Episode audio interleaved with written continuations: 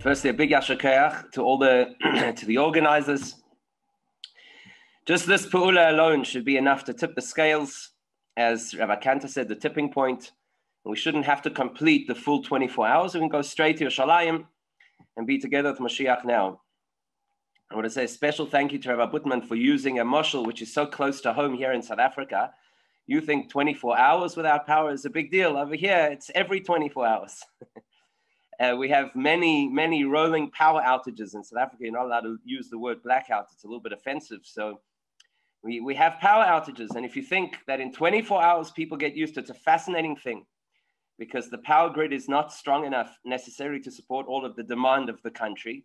And so often you have the power of for four hours at a time, just four hours. And the fascinating thing about human psychology is at the end of those four hours, if the power doesn't come back on exactly when it was scheduled to come back on, people begin to panic. It's never coming back on again. So the, the psychology of people is it takes far less time for us to get used to a situation, to adapt. I think the coronavirus is another good example. people start to talk about a new normal.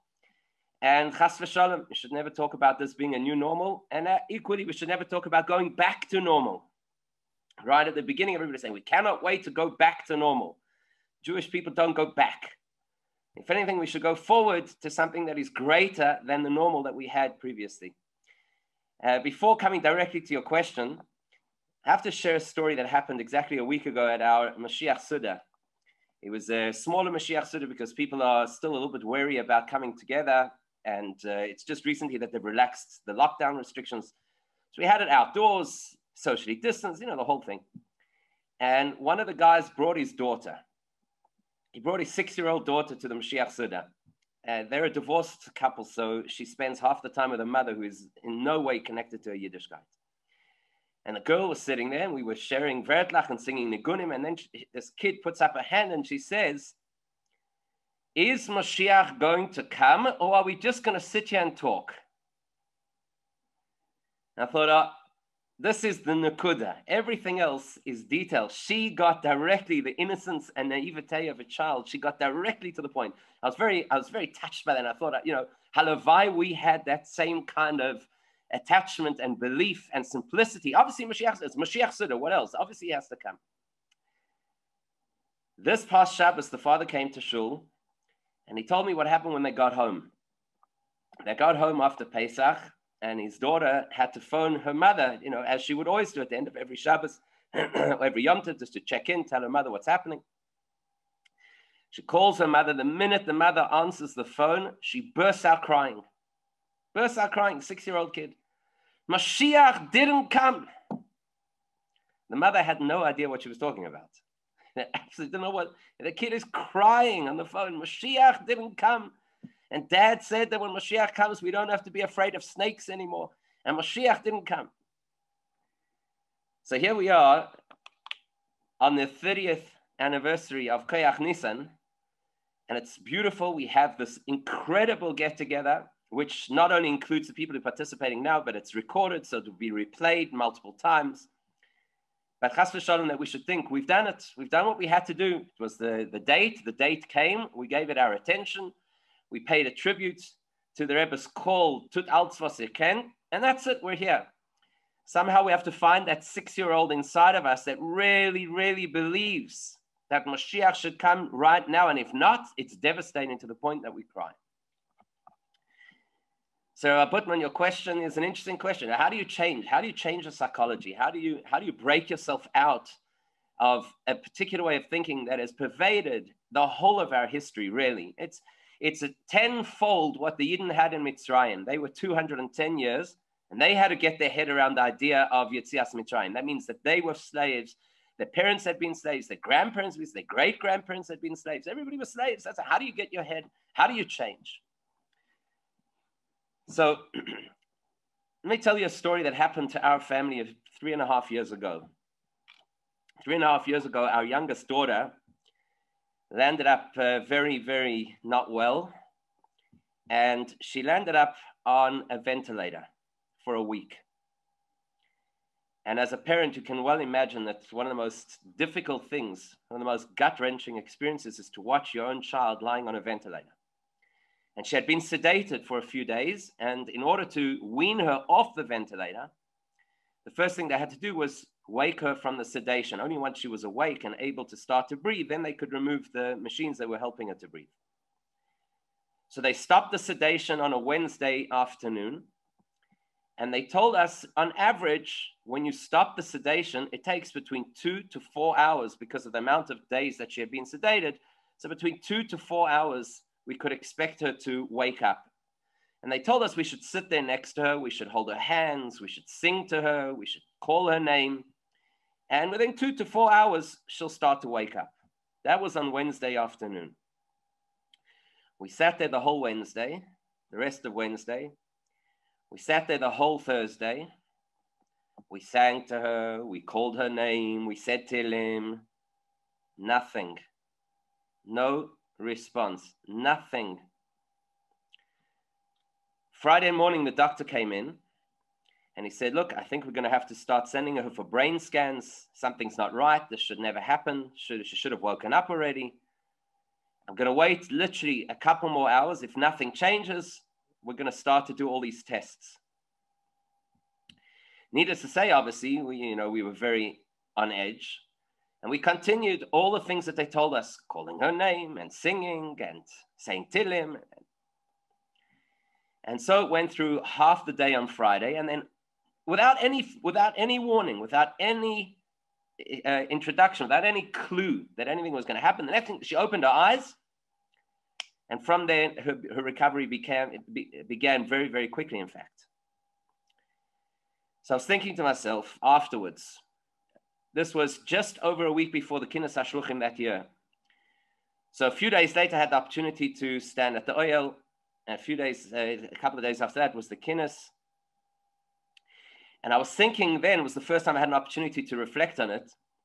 So I was thinking, there you are sitting. The doctors told us, here's the time frame. This is the time frame by which your daughter should wake up. And it didn't happen. And not only did it not happen, the doctor started to doubt himself. The doctor started to believe, believe that something was wrong, that, that the process wasn't going to happen. But we couldn't have that doubt we had to have absolute bitachon. We had to have absolute confidence that she was going to wake up. And so we continued. What we, we didn't go home and say, "Well, come back, call us when she wakes up." Or the doctor said four hours, and that's it. It's five hours now. We're giving up. Sorry, it's not happening. We didn't have a choice because it's negeya ben nefesh. It's something that you care about at the core of your being. You don't have a choice.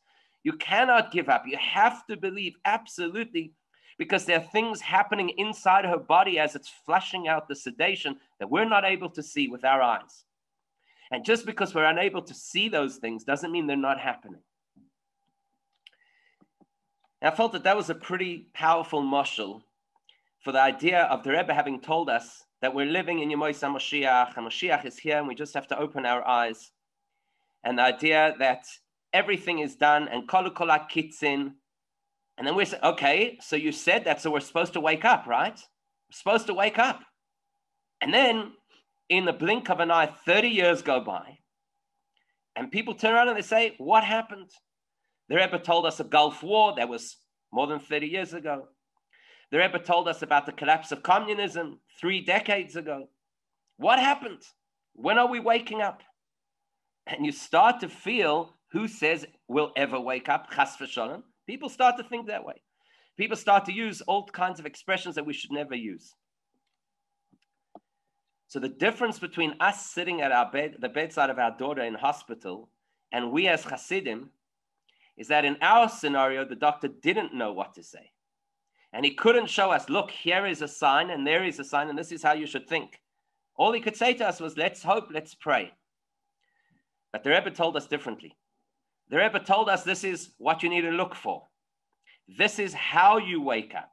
You don't just sit back waiting to wake up. This is how you wake up.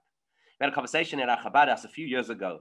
It was a really interesting Farbrengen where there were guys sitting around the table. Many of them are not Shomer Shabbos necessarily. And they were saying how much time, they were discussing between themselves, how much time would they like to have as a warning before Moshiach comes just to get themselves ready? How much time do they need? It was really interesting. This person said he needed a month. That person said, uh, one guy put up his hand and he said, I just need five minutes. Just, just give me five minutes warning that Mashiach's coming and I'm good. And, and subsequently, this was already a few years ago, subsequently, he often says to me, Rabbi, just remember, I only need five minutes. Just give me five minutes warning and everything will be fine. Sometimes you see the, the pashata emuna of, of our chevra, you know, like we're over sophisticated and they really believe this stuff. We tell it to them and they believe us. News, Mashiach coming, we're just going to talk. Give me five more minutes. The world is ready. The world is absolutely ready. It's, it's a fascinating thing. Somebody told me from Torah Cafe, one of the chevra who runs Torah Cafe, that any video they have on Torah Cafe that has the word Mashiach in the title has double, triple amount of views of every other video. That, it's unbelievable. So the world is ready. We're the ones have to kind of get our heads right. We're afraid maybe I'm going to say something. People are going to think I'm a radical, I'm a meshugana, I'm out of touch, I'm not sensitive enough. People realize what they're going through. At the beginning of coronavirus, I think people started to realize that all the things they put faith in have failed them. The, the great science of the world failed them. The great political parties failed them. The great world economy failed them. And so we're the only voice that could tell them, listen here, this is, the Maharal has a very interesting insight in Per Chelek, where it has all of the different uh, predictions, what's going to happen before Mashiach comes. The Maharal asks a simple question. Why are so many of those predictions so negative? Right? What does it say is going to happen? Tichle pruto minakis. No one's going to have any money anymore. By the way, you don't have to panic about that because uh, the Ben Ish Chai said that when they moved from coins to paper money, that was already the, the, the fulfillment of Tichle pruto minakis. So I'd love to know what he'd say about Bitcoin. So what does it say? There'll be like this economic collapse. Hamalchus tehafech leminus. Minus, the Maharal says, a min is meridim v'loy malin. It means he's not even alive. The whole malchus, the whole governing entities of the world will collapse completely before Mashiach comes. Why? Why does that have to happen? Why does it say, Bas kama be'ima kala b'chamoisa? That a daughter will stand up against her mother and a daughter-in-law against her mother-in-law. Okay, big deal. What do you think? That never happened before. Look in your, you will see in your, when you vamos, you see tsaros, mothers-in-law, daughters-in-law. I think it's the daughter-in-law, like in the royal family. That's uh, the simon of Mashiach. Kala bechamoisa. So why does it have to be all of this collapse? The Maharal says because the principle of all real growth is yesh ve'yesh ve'ayin be'emtza. That the entire infrastructure of the world as we know it has to collapse to make way for the new and radical infrastructure of the time of Mashiach, which will be a completely different reality. So it's like we are learning Chassidus about the idea of Nar Dinur, and the idea of breaking down Soisar Amanas Livnois, that in order for the world to be ready for what's coming next, everything that we know and that is familiar with, to us and that we have relied upon collapses. And then once that collapses, then you could build something which is Be'ein Aroich, completely different.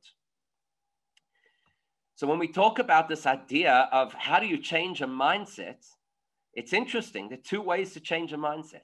The first way is you have to, there's a sur break down all of the trust that we used to have, al tiftuchu binedivim, all the trust and belief that we used to have in the wonderful, great systems of our world. And I think we're a little bit more susceptible to it as Lubavitchers, because the Rebbe encouraged us to use technology and to see the, the, the Zohar Noach about how the, the wisdom of, uh, um, what do you call it, of, um, of, the, of the world is going to be a, fore, a forerunner to Mashiach. So for us, all the development of science and technology and all of these things, these are simonim of Mashiach, which is true. But then we become susceptible to start believing all of, in all of these things. We start to believe in the technology. We start to believe in the, the great, uh, wonderful things happening in our world and believe that this is the politicians and this politician was successful in doing this that no previous politician could do. And look what's happening in Eretz Israel and look what's happening with Abraham, Abraham Accords. And wow, it's unbelievable. These things are all true. We just are susceptible sometimes to not making that switch to realize, to recognize what's happening in front of our eyes. The collapse of systems as we know them is only there in order to produce the ultimate system, which is uh, which is the system of, of Abishta in this world. So just maybe to go back for one second, even before Rabbi Butman's question, to something I would, uh, wanted to share just before that. The Rebbe told us that everything that we need to do in order for Mashiach to come has been done. even to the point that avodas habirurim is already complete. And many people have a difficult time with that. What do you mean avodas habirurim? What, what exactly you talk about? How can avodas habirurim be complete? Does that mean we don't have to be mekadesh atzmei memutalach? What, what does it mean? So what did the Rebbe say? The only thing left is the kabel pnei Moshiach b'poel mamash to actually be makabel pnei Moshiach. So let's use a mashal that we could relate to. The mashal is you're having guests for a Shabbos. Okay, maybe uh, half of the crowd, the uh, Ezras Nashim might relate to this a little bit better than the other half of the crowd. So you're having guests for a Shabbos, right? So the guests are supposed to come at a particular time. They're coming to stay the whole Shabbos with you. So in order for you to be ready for the guests to come, you have to go to the shops, you have to buy the things that you need, you have to cook, you have to prepare the room that they're going to be staying in, you have to make sure that you're ready for Shabbos, that you've taken a shower, etc., etc. By the time they ring your doorbell, that's the time you have to be mekabel pnei your guests. At that point in time, what are you doing? You say, "Oh, hang on a second, come in, come in." And while you're bringing them through the door, maybe some people feel this is a bit too close to home. But while you're bringing them through the door, so you're quickly rushing, and putting the last things together in the kitchen. No, no, make yourself at, home. You know, you rip something off the couch before they could sit down because you didn't prepare it properly. No, to sit over there. Actually, don't sit there. Sit there. Uh, your, your room is almost ready. Just put your bags in the hallway. In the meantime, we're nearly there. That's not Kabbalas panim. Kabbalas panim means all of those things are ready. All of those things were taken care of before. Kabbalas panim means that when they walk through the door, you are ready to greet them. You're ready to usher them with your full attention. You're ready to speak. You know who your guest is, so you know what kind of things they're going to be interested in. So you're already kind of thinking along, along those lines. You've made the kind of dishes that you know that they enjoy, etc., etc. Or maybe to use the other mashal that I used before. When we had our daughter lying over there on life support, we didn't have anything to do. That was the medical team's responsibility. They're the ones who had to make sure that she was on the right medications, that they were monitoring her vital statistics. Our job was that the minute she would open her eyes, we would be there to be makabel. What does it mean we would be there? We didn't have to do anything. We just had to be us. We had to be her parents. That's what we needed to do. We had to be, in other words, Kabbalas Pnei Mashiach is no longer about what we do. That's avoidus habirurim, what you do, how you tackle the world, how you change the world. Kabbalas Pnei Mashiach is now a question of who we are. Who are we? So do we do things? We do things. We make, you know, we do our token Mashiach thought at the end of Shachris every morning for the for the minyan, or we we do whatever. We get together. We have a farbrengen in honor of Mashiach. These are the things that we do. Kabbalas Pnei Mashiach is a question of who we are. Who are we? And who we are reflects in how we look at the world, how we read the news, not suggesting necessarily that you have to read the news. There's another interesting debate we had a few a few months ago in our Chabad. Somebody was very upset at me when I said, You don't have to watch the news. He said, What do you mean you don't have to watch the news? How will you ever know what's going on in the world? I said, That's why I have you. You'll tell me what's happening in the world. Guaranteed. Everybody over here will, for sure, you get the WhatsApps that tell you everything that's happening in the world. The question is not to read the news, the question is to know how to read the news. I think it's really fascinating. If you go back to the Sichos in Nun Aleph Nun Beis, you'll see a number of times, particularly when the Rebbe spoke about the collapse of communism, and the Rebbe spoke about the Nuclear Non-Proliferation Treaty in the United Nations, Mishpatim Nun Beis, etc. You'll see so many times the Rebbe uses the expression that all of these events are me'ein dugma v'achana for Mashiach. And I'm not sure we pay enough attention to that. Because people get stuck and they say, 30 years ago there was a Gulf War, therefore Mashiach's coming now. Okay, shkoyach. There are a good portion of Lubavitchers today who were not even alive at that point in time. So, how does it talk to me? How does it relate to me that 30 years ago the Berlin Wall came down? You know, what, what does it mean? So if you have a look, and the Rebbe uses this expression that me'ein dugma v'hachana, that's the Rebbe teaching us how to open our eyes, how to wake ourselves up out of the slumber of Golos, how to change a mindset that has been in place for 2,000 years, to know how to read events that are happening in the world in one of eh, eh, ulay yeshloimar in one of three ways. The things that are happening in our world, either they're a me'ain, this is already a taste of Moshiach, like the Arizal says on the pasuk Toyamer Chaim Zochu, that just like you taste the food of Shabbos on Friday, you already taste the inyanim of Moshiach even before the Geula. So either it's a me'ain, certain other things are already a taste, a taste of what life is going to be like when Moshiach comes like the Rebbe said with the rationals coming to Israel, is a me'ain of kibbutz golios. It's a main, it's a taste of what Kibbutz Golios is going to be like. Or it's a dugma, it's an example in our world of how things will be in the time of Mashiach. An example, not to say Chasron, that's how that, that, that, technology, for example, is how it will be in the time of Mashiach. It's a dugma, it's an example. So when you have a look around and you see that there's this uh, big, huge controversy now around the CRISPR babies that were produced in, in China using genetic uh, engineering, but then at the same time, you see that they're saying that this is a technology that they're already going to start to use to cure certain diseases. Or when you read about the University of Illinois that were able to produce tobacco plants that grow 40% larger than normal plants. And the next thing they're doing is applying the technology to potatoes and soybeans because this will help uh, solve the food shortages in our world. So that's a dugma. That's an example of what things are going to happen in the time of Mashiach. And then other things are a hachana, like when the Rebbe spoke about the Gulf War, that was a hachana. Nobody would say that the Gulf War is a ma'ain, that a war is a ma'ain of Mashiach. It's a hachana, certain things that are there to prepare our world in order that we should be ready for Mashiach.